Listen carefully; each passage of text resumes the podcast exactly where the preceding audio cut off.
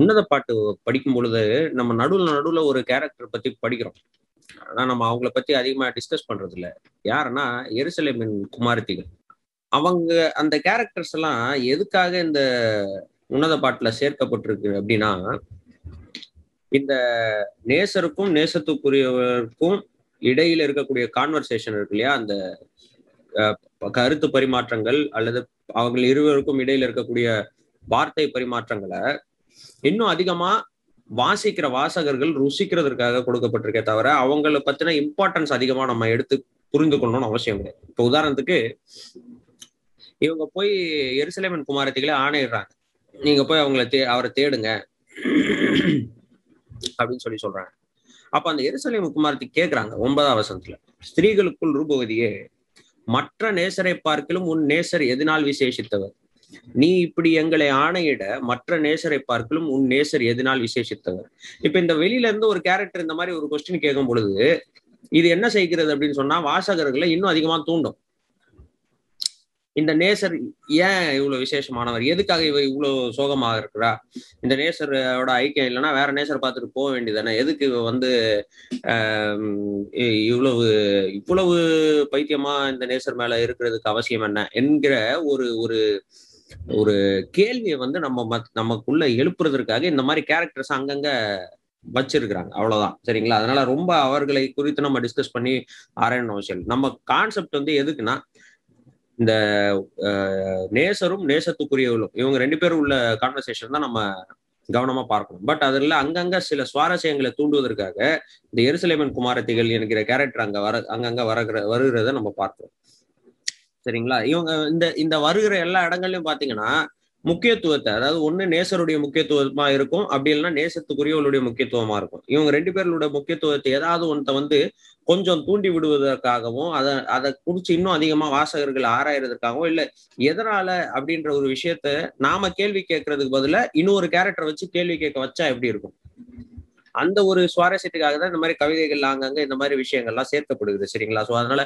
எருசலேமின் குமாரத்திகள் இவங்க யாரு, இவங்க எதுக்கு தேவையில்லாம எருசலேமின் குமாரத்திகள்னு ஒரு கேரக்டர் உள்ள இருக்குது, இவங்க யாரு அப்படின்றத பத்தி நம்ம ஆராயணும் அவசியம் இல்லை. ஆனா இங்க பிரச்சனை என்னன்னா, இங்க பிரச்சனை இல்லை, இங்க விஷயம் என்ன, இன்னைக்கு நம்ம பார்க்க போற விஷயம் என்ன அப்படின்னா, இந்த இந்த ஸ்திரீகளுக்குள் ரூபவதியா இருக்கிற, அதாவது இந்த உலகத்தில் எத்தனையோ ஸ்திரீகள் இருந்தாலும் அவை ஸ்திரீகள் எல்லாருக்குள்ளும் ரூபவதியாக இந்த நேசத்துக்குரியவருக்கு நியமிக்கப்பட்ட இந்த மணவாளி, இவளை பார்த்து இந்த எருசலேமின் குமாரத்தி கேட்கிறாங்க, நீ எப்படி எதற்காக எங்களை இப்படி ஆணையிடுகிறாய், அவரை போய் தேட சொல்லி சொல்ற, அப்படி அவர் என்ன ஸ்பெஷல், அவரு இந்த உலகத்துல வேற நேசரே இல்லையா, மற்ற நேசரை பார்க்கலும் உன் நேசர் எதினால் விசேஷித்தவர் என்கிற ஒரு கேள்வி. இது பொதுவா பாத்தீங்கன்னா உலகத்துல எல்லாரும் நம்மை பார்த்து வைக்கிற இன்டைரக்டான ஒரு கேள்வி. நீங்க ஏன் அப்படி ஒரு அடம் பிடிக்கிறீங்க, எல்லாரோடையும் ஒத்து போக மாட்டேங்கிறீங்களே, எம்மதமும் சம்மதம்னு வாழ்ந்துட்டு போயிட வேண்டியதானே, ஏன் நீங்க எப்படி அடம் பிடிக்கிறீங்க, நாங்கெல்லாம் உங்க கோயிலுக்கு வரோம், நீங்க எங்க கோயிலுக்கு வரீங்களா, இந்த மாதிரி கேள்விகள் எல்லாமே பாத்தீங்கன்னா இந்த கேள்விக்கு ஒப்பானதுதான், இந்த கேள்விக்கு ஒப்பானதுதான். ஏன் நம்முடைய நேசர் விசேஷமானவர், அதுதான் இன்னைக்கு இன்னைக்கு இந்த அடுத்து வர கவிதை 10ஆவது வசனத்திலிருந்து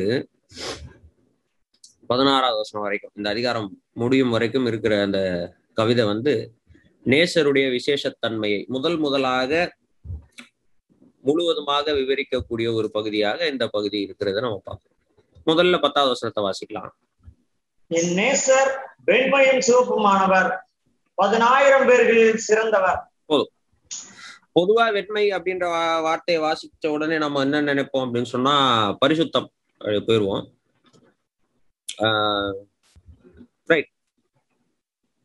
வெண்மை என்கிறது பல இடங்கள்ல பரிசுத்தத்திற்கு அடையாளமாக வேதாமத்துல சொல்லப்பட்டிருக்கிறது தான், இல்லைன்னு நான் சொல்லல. ஆனா இந்த இடத்துல வெண்மை என்கிற வார்த்தை ஒரிஜினல்லா எபிரேய மொழியில என்ன அர்த்தத்தில் சொல்லப்பட்டிருக்கு அப்படின்னு சொன்னா பிரகாசமானவர் என்று சொல்லப்படுது, ரேடியன்ட், அதாவது நல்லா பளிச்சுன்னு இருப்பாரு அப்படின்னு அர்த்தம். வெண்மை அப்படின்னா வெள்ளையா இருக்கிறாரு அப்படின்னு அர்த்தம் இல்ல. பிரகாசமானவர், என் நேசர் பிரகாசமானவர், பிரைட்டா இருக்கிறவர், அவர் தனியா தெரிவாரு அப்படின்னு சொல்றாங்க. அந்த அந்த அந்த மூணு வார்த்தைகள், அதாவது வெண்மை, வெண்மையும் சிவப்பும் 10,000 பேர்களில் சிறந்ததும், இது ரெண்டுமே பாத்தீங்கன்னா ஒன்றோடு ஒன்று ஒத்து போகக்கூடிய வார்த்தைகள். இது ரெண்டுமே ஒரு விஷயத்தை குறிக்கக்கூடியதுதான், ஆனா வேற வேற வார்த்தைகள் பயன்படுத்தப்பட்டிருக்கு. அவர் தனியா தெரிகிறவர், என் நேசர் இந்த உலகத்துல இருக்கிற மற்ற எல்லா நேசரிலிருந்தும் தனியாக தெரியக்கூடியவர், பிரகாசமானவர், அவர் மகிமை உள்ளவர் என்று சொல்லலாம். அவர் அடுத்து சிவப்பும், வெண்மையும் சிவப்புமானவர், ரைட். இந்த சிவப்பு என்கிற அந்த இது தாவீதை குறித்து கூட, தாவீதனுடைய அழகை குறித்து விவரிக்கும் போது கூட இந்த வார்த்தை பயன்படுத்துறதை நம்ம பார்க்கிறோம். ஒண்ணு சாமுவேல்ல பார்க்கிறோம், அவன் சிவப்பானவன் என்று சொல்லி தாவீதை குறித்து சொல்லுகிறது. அதாவது சவுல் கிட்ட சொல்றாங்க, தாவீதனுடைய அழகு பத்தி, அவன் ரொம்ப யங்கா இருப்பான், அவன் சொல்றாங்க. இந்த சிவப்பு என்பது ஆரோக்கியத்தை குறிக்கிறது எபிரேய மொழியில, சரிங்களா? ஆரோக்கியத்தை குறிக்கிறது, அதாவது ஃபிட்டா இருக்கிறத குறிக்கிறது, சரியா? அவர்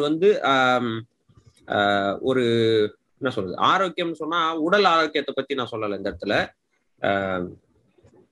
என்ன சொல்றது, ஆரோக்கியம்னா எப்படி சொல்றது, உங்களுக்கு ஃபிட்டா இருக்கிறாங்க அப்படின்னு சொல்லுவாங்க தெரியுமா? ஃபிட்டா இருக்கிறாங்கன்னா எல்லாவற்றையும் அவங்களால செய்ய முடியும், அவங்க எதற்கும் எல்லாவற்றையும் செய்வதற்கு தகுதி உள்ளவர்கள், அப்ப அவங்களதான் ஃபிட்டா இருக்கிறாங்கன்னு சொல்லுவாங்க. அந்த ஒரு வார்த்தையை தான் இந்த இடத்துல சிவப்பு என்கிற வார்த்தை அந்த மீனிங், அதனுடைய அர்த்தம் எபிரேய மொழியில அதற்காக தான் பயன்படுத்தப்படும். நம்ம சிவப்பா இருக்கிறாயா அப்படின்னு சொல்றது ஊர்ல இருக்கிறவங்களை ரொம்ப சிவப்பா இருப்பாயா அப்படின்னா என்ன அர்த்தம்னா வெள்ளையா இருப்பாங்கன்னு அர்த்தத்துல சொல்லுவோம் நம்ம ஊர்ல. அந்த மீனிங்ல அங்க சொல்லப்படல. இந்த இடத்துல வெண்மை என்பது பிரகாசத்தை குறிக்கிறது. பிரகாசம் என்கிற வார்த்தையை தான் தமிழ்ல வெண்மைன்னு டிரான்ஸ்லேட் பண்ணியிருக்காங்க. சிவப்பு என்பது அந்த அந்த இடியம், அதாவது ஒரு ஒரு என்ன சொல்றது, உருவக சொல். அந்த சொல் சிவப்பு என்கிற அந்த உருவக சொல் ஆரோக்கியமானவர்கள் அல்லது உடல் தகுதி நல்லா ஃபிட்டா இருக்கிறவர்களை குறித்து சொல்லக்கூடிய ஒரு வார்த்தை, சரிங்களா? இவர் 10,000 பேர்களில் சிறந்தவர். இது எல்லாமே பாத்தீங்கன்னா அப்படின்னா 10,000 பேர்ல தான் இவர் சிறந்தவர்னு அர்த்தம் அல்ல, இவர் தனித்துவம் வாய்ந்தவர் என்பதற்கான வார்த்தை. சோ முழுக்க முழுக்க இந்த மூணு நிலைமையில நம்ம பார்க்கும்போது நேசர் தனித்துவம் வாய்ந்தவர். இந்த தனித்துவம் வாய்ந்தவர் என்கிற அந்த வார்த்தைக்கு தான் நாம தமிழ்ல வேதாகமத்துல பரிசுத்தம் என்கிற வார்த்தை சொல்லப்படுகிறது, புரியுதுங்களா? பரிசுத்தம் என்றால் மற்ற விஷயங்களிலிருந்து பிரித்தெடுக்கப்பட்டு தனியாக நிற்கப்பட்ட ஒரு விஷயத்தை தான் என்ன சொல்றோம், பரிசுத்தம் என்று சொல்றோம். பரிசுத்தம்னா சுத்தத்தில் சுத்தம் அல்ல. நாம திரும்ப நான் அது நிறைய முறை நான் அதை சொல்லியிருக்கேன், மறுபடியும் சொல்றேன். பரிசுத்தம் என்று சொன்னால் ஒழுக்கத்தில் சிறந்திருப்பதை பரிசுத்தம் என்று வேதாகமம் சொல்லவில்லை. பரிசுத்தம் என்று சொன்னால் தமிழ்ல, சாதாரண தமிழ்ல, நமக்கு புரிய தமிழ்ல சொன்னா புனிதம். புனிதமாக்கப்படுகிறது அப்படின்னா என்ன அர்த்தம்? நம்ம வீட்டுல இப்போ இப்படி சொல்லலாம், நம்ம வீட்டுல ஒரு 10 எண்ணெய் பாட்டில் இருக்குன்னு வச்சுக்கோம். 10 எண்ணெய் பாட்டில் இருக்கு, அதுல ஒரு எண்ணெய் பாட்டில் மட்டும் என்ன செய்யறாங்க அப்படின்னு சொன்னா பூஜைக்குன்னு எடுத்து வைக்கிறாங்கன்னு வச்சுக்கோம் வீடுகள். இதை 10 எண்ணெய் பாட்டில் ஒரே கம்பெனி தான், அதுல ஒரு பாட்டில் மட்டும் பூஜைக்குன்னு எடுத்து வைக்கிறாங்க. அந்த பூஜைக்குன்னு எடுத்து வைக்கிற பாட்டில வேற எதுக்கு என்ன செய்ய மாட்டாங்க, பயன்படுத்த மாட்டாங்க. அப்ப அந்த தனியாக ஒரு குறிப்பிட்ட நோக்கத்துக்கென்று எடுத்து வைக்கப்படுகிற அந்த பாட்டில், அந்த எண்ணெய் புனித எண்ணெய் ஆகிறது, புரியுதுங்களா? அதுதான் மீனிங். புனிதம் அப்படின்னு சொன்னா, பரிசுத்தம் அப்படின்னு சொன்னா மற்றவைகளிலிருந்து பிரித்தெடுக்கப்பட்டது, மற்றவைகளிலிருந்து பிரித்தெடுக்கப்பட்டு ஒரு குறிப்பிட்ட காரணத்துக்காக இருக்கிறது, தனித்துவம் வாய்ந்தது. அதை தான் பரிசுத்தம் என்கிற வார்த்தைக்கு அர்த்தம். வேதாகமத்துல பரிசுத்தம் என்கிற வார்த்தைக்கு, பரிசுத்தம் என்கிற எபிரேய வார்த்தைக்கு அதுதான் அர்த்தம். தேவன் பரிசுத்தமானவர் அப்படின்னு சொன்னா அவரை போல வேற யாரும் இல்லை, அவர் மட்டும்தான் தேவன் அர்த்தம். அவருக்கு ஈக்குவலா, அவருக்கு நிகரா வேற யாரும் இல்லை என்கிறத ஒரே வார்த்தையில சொல்றதுக்கு அர்த்தம். நான் பரிசுத்தர், நீங்களும் பரிசுத்தராயிருங்கள் அப்படின்னா நான் எப்படி தனித்துவம் வாய்ந்தவராய் இருக்கிறேனோ அதே போல நீங்கள் எனக்கென்று அந்த நம்முடைய பரிசுத்தம் என்பது நாம் கர்த்தருக்கென்று பிரித்தெடுக்கப்பட்டதுனாலே நாம் யாரு பரிசுத்தமான்கள். அதனால நாம் நம்ம உலகத்துக்கு விட்டு போடக்கூடாது, மற்றவர்களுக்கு விட்டு போடக்கூடாது. இப்ப பரிசுத்தம் என்கிற வார்த்தைக்கு என்ன அர்த்தம் அப்படின்னா பிரித்தெடுக்கப்பட்டவர்கள், செட் அபார்ட், பிரித்தெடுக்கப்பட்டவர்கள், மற்றவைகளிலிருந்து பிரித்தெடுக்கப்பட்டவர்கள். சரி, இங்க நம்ம பார்க்கிறோம் நம்முடைய நேசர் எப்படிப்பட்டவர்னா விசேஷமானவர். எதனால் விசேஷமானவர்ன்றத அடுத்தடுத்து கீழே வந்து எக்ஸ்பிளைன் பண்றாங்க. ஆனா முதல்ல நம்முடைய நேசருடைய அப்பியரன்ஸே பாத்தீங்கன்னா நம்முடைய நேசர் வந்து பிரகாசமானவர், அவர் எல்லாவற்றையும் செய்ய வல்லவர். அவர் இந்த உலகத்தில் இருக்கக்கூடிய இல்ல அந்த சராசரத்தில் இருக்கக்கூடிய எல்லா நேசரை விட நம்முடைய நேசர் தனித்தன்மையுடையவர், பரிசுத்தமானவர். ஒரு சில வசனங்களை வாசிக்கலாம். 1 Corinthier 8:5-6 வசனங்களை வாசிக்கலாம். வானத்திலேயும் பூமியிலேயும் தேவர்கள் எண்ணப்படுகிறவர்கள் உண்டு. இப்படி அநேக தேவர்களும் அநேக கர்த்தாக்களும் உண்டாயிருந்தாலும் பிதாவாகிய ஒரே தேவன் நமக்கு உண்டு, அவராலே சகலமும் உண்டாயிருக்கிறது, அவருக்கென்று நாமும் உண்டாயிருக்கிறோம். இயேசு கிறிஸ்து என்னும் ஒரே கர்த்தரும் நமக்கு உண்டு, அவர் மூலமாய் சகலமும் உண்டாயிருக்கிறது, அவர் மூலமாய் நாமும் உண்டாயிருக்கிறோம். இந்த வசனத்தை கொஞ்சம் கவனமா நம்ம வந்து கவனிக்கணும். இந்த வசனத்தை 2 பகுதியா அப்போஸ்தலனாகிய பவுல் வந்து பிரித்து சொல்லுகிறார். என்ன சொல்றாருன்னா வானத்திலேயும் பூமியிலேயும் அப்படின்னா இந்த அண்ட சராசரத்துல தேவர்கள் எண்ணப்படுகிறவர்கள் அநேகர் உண்டு. அதாவது தேவர்கள் நம்ம நினைச்சிட்டு இருக்கோம். ஆக்சுவலி ஒரு உண்மையை நம்ம புரிந்து கொள்ளணும். என்ன உண்மையை புரிந்து கொள்ளணும் அப்படின்னா இந்த எபிரேய மொழி இருக்குது இல்லையா, எலோஹிம் அப்படின்ற அந்த எபிரேய மொழி, தேவன் அப்படின்ற அந்த வார்த்தைக்கான எபிரேய மொழி இருக்குல்ல, எலோஹிம் அப்படின்ற எபிரேய மொழி வந்து ஒரு டைட்டில் கிடையாது. அதாவது ஒரு தனியான தேவன் அப்படின்னா இவர் தான் அப்படின்னு சொல்றதுக்கு அல்ல. பொதுவா ஸ்பிரிச்சுவல் பீயிங்ஸ் எல்லாருக்குமே அந்த டைட்டில் தான் அங்க வைக்கப்பட்டுகிறது. எலோஹிம் என்கிற டைட்டில் தான் என்ன செய்யப்படுகிறதுனா வைக்கப்படுகிறது. பழைய ஏற்பாட்டுல நீங்க வாசிச்சு பார்க்கும்போது பல இடங்கள்ல உதாரணத்துக்கு அதாவது சவுல் வந்து ஒரு சூனியக்காரி ஒரு பெண் இடத்துல போய் அஞ்சனம் பார்க்கிற ஸ்திரீயின் இடத்துல போயிட்டு சாமுவேலு கிட்ட பேசணும்னு சொல்லி கேட்கும் பொழுது அங்க உள்ள இருந்து ஏறி வரக்கூடிய நிறைய பேரை பார்த்துட்டு அங்க சொல்லுவாங்க தேவர்கள் நிறைய பேர் ஏறி வருகிறதை காண்கிறேன் அப்படின்னு சொல்லி சொல்லுவாங்க. அந்த இடத்துல பயன்படுத்திருக்கிற வார்த்தையும் எலோஹிம் தான். அது கர்த்தராகிய தேவனை குறிக்குதா? இல்ல. அப்போ தேவர்கள் என்கிற அந்த பொதுவா எல்லாருக்குமே எலோஹிம்ன்ற வார்த்தை தான் என்ன செய்யப்பட்டிருக்கு தான் பயன்படுத்தப்பட்டிருக்கு.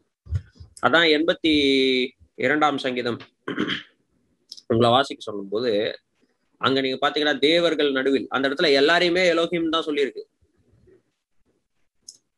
ஆனா நம்முடைய கர்த்தரை இந்த தேவர்கள் நடுவிலிருந்து தனியாக பிரித்து வேதாகமம் சொல்லுகிறது. நம்முடைய கர்த்தருக்கும் இந்த தேவர்களுக்கும் வித்தியாசம் என்னன்னா இங்க பவுல் சொல்றாரு அதுதான்.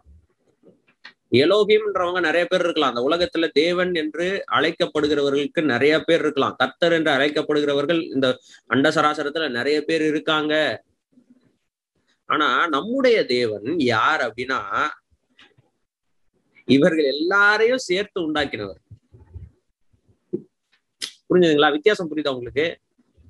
இங்க என்ன போட்டிருக்கு பாருங்க, அவர் சொல்றாரு வானத்திலும் பூமியிலும் நிறைய தேவர்களும் நிறைய கர்த்தாக்களும் இருக்கிறாங்க, ஆனா நமக்கு ஒரே ஒருவர் மட்டும்தான் தேவன். இவங்க எல்லாருமே நமக்கு தேவர்கள் அல்ல, இவங்க எல்லாருமே எலோஹிம் என்று அழைக்கப்படலாம், இவங்க எல்லாருமே தேவன் என்று அழைக்கப்படலாம். இந்த பூமியில இவர்கள் மற்றவர்கள் எல்லாரையும் மற்றவர்கள் ஆராதிக்கலாம், தொழுது கொள்ளலாம், என்ன வேணா பண்றாங்க. ஆனா நாம் வணங்குகிற கர்த்தராகிய தேவனானவர் அவர் இவர்கள் எல்லாரையும் என்ன செய்தவர்? உண்டாக்கினவர். அதை நம்ம புரிந்து கொள்ள வேண்டும். வேற தேவர்களே இல்லை என்று என்னை அன்றி வேற தேவர்கள் உங்களுக்கு உண்டாயிருக்க வேண்டாம்னா, என்னை இல்லாமல் வேற தேவன் இல்லை என்று சொன்னா என்ன அர்த்தம்னா உங்களுக்கு என்னை தவிர வேற யாரும் தேவனா இருக்கக்கூடாதுன்னு தான் அர்த்தம். அப்படிதான் அர்த்தமே தவிர தேவர்கள் வேற யாருமே இல்லைன்னு கர்த்தர் சொல்லல. நிறைய கடவுள்கள் இருக்கிறார்கள், ஆனா நமக்கு தேவன் ஒருவர் தான். ஏன் நம்முடைய நாம் ஏன் இவரை மட்டும் ஆராதிக்கிறோம்னா, இவர் தான் மீதி எல்லாரையும் படைச்சவர். எல்லாத்தையும் படைச்சவர் யாரு? இவர் தான். அப்ப யார் யாரை நாம் தொழுது கொள்ளணும்? படைக்கப்பட்டவர்களையா படைத்தவர்களையா? படைத்தவரையா? படைத்தவரை தான் நாம் தொழுது கொள்ளணும். அதனாலதான் இங்க பவுல் சொல்ற, திரும்ப வாசிங்க அந்த வசனத்தை, 8:5-6 வாசிங்க. வானத்திலேயும் பூமியிலேயும் தேவர்கள் எண்ணப்படுகிறவர்கள் உண்டு உண்டு. இப்படி அநேக தேவர்களும் அநேக கர்த்தர்களும் உண்டாயிருந்தாலும், நிறைய கர்த்தர்களும் நிறைய தேவர்களும் உண்டாயிருந்தாலும், பிதாவாகிய ஒரே தேவன் நமக்கு உண்டு. பிதாவாகிய ஒரே தேவன் நமக்கு உண்டு. அவராலே சகலம் உண்டாயிருக்கிறது. சகலம் அப்படின்னா என்ன அர்த்தம்? மேல சொல்லப்பட்டிருக்க தேவர்கள் முதல் கொண்டு எல்லாரையும் உருவாக்கினவர் யார்தான்? நம்ம கர்த்தர், நம்முடைய கர்த்தர். அதுக்கடுத்து சொல்லியிருக்கு, இயேசு கிறிஸ்து என்னும் ஒரே கர்த்தரும் உண்டு. அவர் மூலமாய் சகலமும் உண்டாயிருக்கிறது.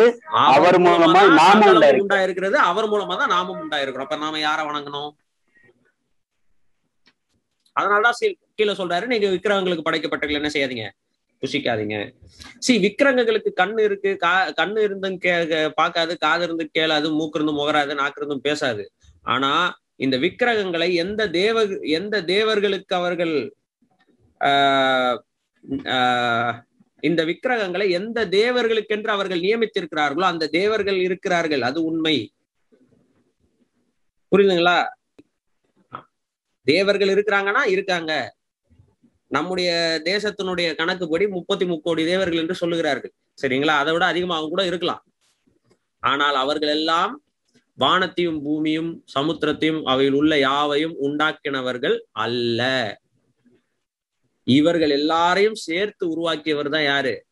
நம்முடைய நாம் வணங்குகிற நாம் ஆராதிக்கிற தேவன். அதை நம்ம புரிந்து கொள்ளணும். அப்ப நம்முடைய நேசர் ஏன் விசேஷமானவர்? ஏன் விசேஷமானவர்னா, அவர் 10000 பேர்களில் சிறந்தவர். நம்முடைய கர்த்தர் யார்னா, இவர் இந்த 10000 பேர்கள் ஆக இந்த அண்ட சராசரத்திற்குள்ள அத்தனை தேவர்களிலும் சிறந்தவர் தான் நம்முடைய தேவனாகிய கர்த்தர். அப்ப நம்ம ரொம்ப தெளிவா இருக்கணும். நம்ம தேவனே இல்லை, அது இதெல்லாம் விக்கிரகங்கள். விக்கிரகங்கள் போய், விக்கிரகங்கள் மாயை. ஆனா அந்த விக்கிரகங்களை யாருக்காக அவர்கள் நியமித்திருக்கிறார்களோ அவர்கள் இருக்கிறார்கள். அவர்களை நாம் என்ன செய்யக்கூடாது? வணங்கக்கூடாது. அவர்கள் நம்முடைய நேசர் அல்ல. அந்த நேசருக்கு நம்மை நாம் விற்று போடக்கூடாது. அதுதான் கர்த்தராகிய தேவனுக்கு பயங்கர கோபத்தையும் எரிச்சலையும் ஏற்படுத்தியது பழைய ஏற்பாட்டுல. பழைய ஏற்பாட்டுல நம்ம அதை தான் பார்க்கிறோம். அவர்கள் பாகாலுக்கும் அஸ்தரோத்துக்கும் கிண்ணரோத்துக்கும் சின்னரோத்துக்கும் இப்படி பல தேவர்களுக்கும் இஸ்ரவேல் ஜனங்கள் தங்களை விற்று போட்டு கொண்டிருந்தார்கள். அந்த தேவர்கள் எல்லாம் எப்படிப்பட்டவர்கள் என்பதை குறித்து நம்ம பழைய ஏற்பாட்டுல வாசிக்கிறோம். நமக்கே தெரியுமே, நம்ம எல்லாம் அந்த பின்புலத்தை உடையவர்கள் தானே. ஒருவேளை என்னுடைய தகப்பன், என்னுடைய அப்பா கிறிஸ்தவராக இருக்கலாம். ஆனா என்னதான் இருந்தாலும் நம்முடைய பூர்வீகங்கள் எல்லாம் விக்கிரகங்களை வணங்கணும்னா என்ன அர்த்தம்? அதற்கு அது எந்த தேவர்களுக்கு சமர்ப்பிக்கப்பட்டதோ அந்த தேவர்களை வணங்கி கொண்டிருந்தவர்கள் தானே.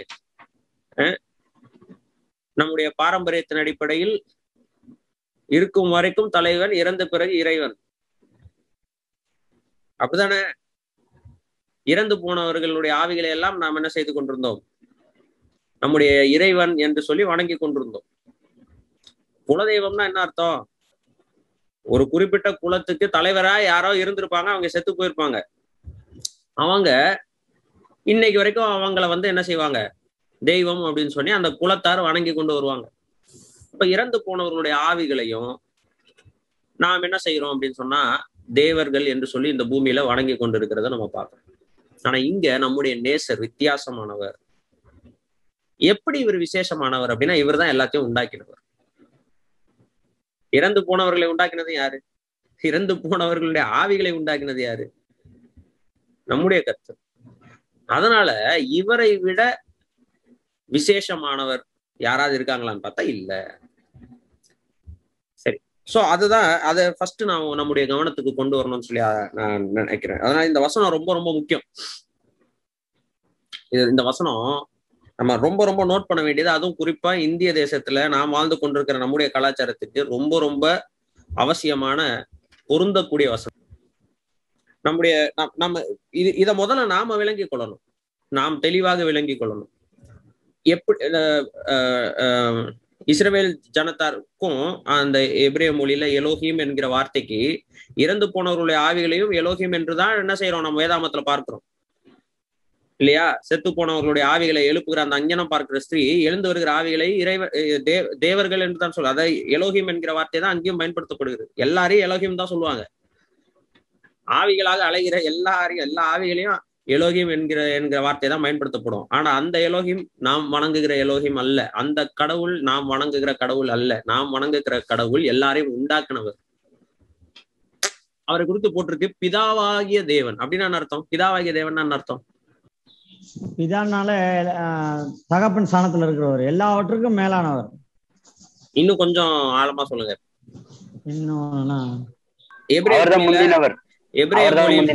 எபிரேய மொழியிலும் தமிழ் மொழியிலும் ஒரே வார்த்தை தான் பிதாக்கு. என்னது? அப்பா. அப்பானா என்ன அர்த்தம்? அப்பாதான் பெற்றெடுத்தவர். அப்பனா நாம் பிறப்பதற்கு காரணமானவர், மூல காரணம், மூல காரணர். அவ்வளவுதான். அதாவது அந்த வார்த்தையினுடைய அர்த்தம் அதுதான், சோர்ஸ். அப்பா அப்படின்னா சோர்ஸ். இப்போ வேதாமத்துல ஒரு பெண்மணிக்கு ஒரு பேர் இருக்கிறது, அபிகாயில் அப்படின்னு ஒரு பேரு.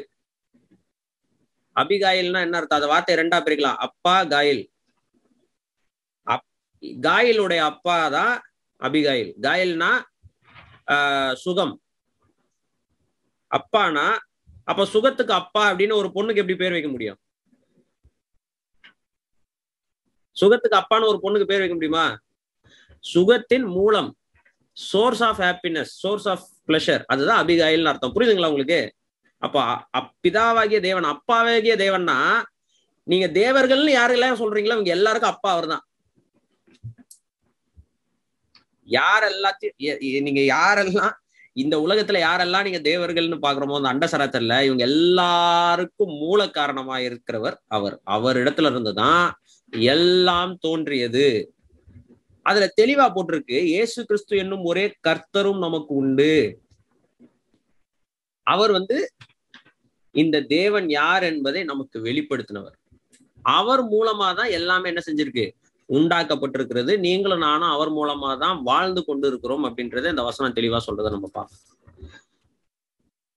கர்த்தர் சித்தமான இன்னைக்கு கொஞ்சம் லேட்டா நம்ம வந்ததுனால நமக்கு டிஸ்கஸ் பண்றதுக்கு கொஞ்சம் டைம் இருக்கு. இன்னைக்கு நமக்கு இன்னும் கொஞ்சம் டிஸ்கஸ் பண்றதுக்கு டைம் இருக்கணும் அப்படின்றதுனால இந்த இடத்துல நான் நிறுத்துறேன். இதே விஷயத்த கர்த்தராகிய இயேசு கிறிஸ்துவனுடைய, நம்முடைய நேசரனுடைய தனித்தன்மை குறித்து நாளைக்கும் நம்ம சிந்திக்கலாம். இன்னைக்கு இந்த ஒரு வசனம் பார்த்தோம், நாளைக்கு வேற ஒரு வசனம் பார்க்கலாம். ஆக்சுவலி நம்ம இதை மட்டும் கர்த்தராகிய இயேசு கிறிஸ்துவனுடைய தனித்தன்மை அப்படின்னு மட்டும் நம்ம எடுத்துக்கிட்டோம்னாலே நம்ம நிறைய படிக்கணும். வேதாமம் ஆதியாமத்துல இருந்து படிக்கணும். நம்ம அவ்வளோ நம்ம படிக்க போறது இல்லை, டைம் இல்லை. நாம நீங்க வீட்டுல போயிட்டு படிங்க அதை பத்தி. பட் நான் சில வசனங்களை நம்ம எடுத்து அதுல கர்த்தராகிய இயேசு கிறிஸ்துவனுடைய தனித்தன்மை, ஏன் நம்முடைய நேசர் விசேஷமானவர், அவர் வெண்மையும் சிவப்புமானவர், 10,000 பேர்களில் சிறந்தவர்னு போட்டிருக்க. அப்படின்னா அவர் ஏன் தனித்துவம் வாய்ந்தவர், எப்படி எல்லாம் அவர் தனித்துவம் வாய்ந்தவர் என்பதை குறித்து 1-2 வசனங்களை நாளை கூட நம்ம டிஸ்கஸ் பண்ணுவோம்.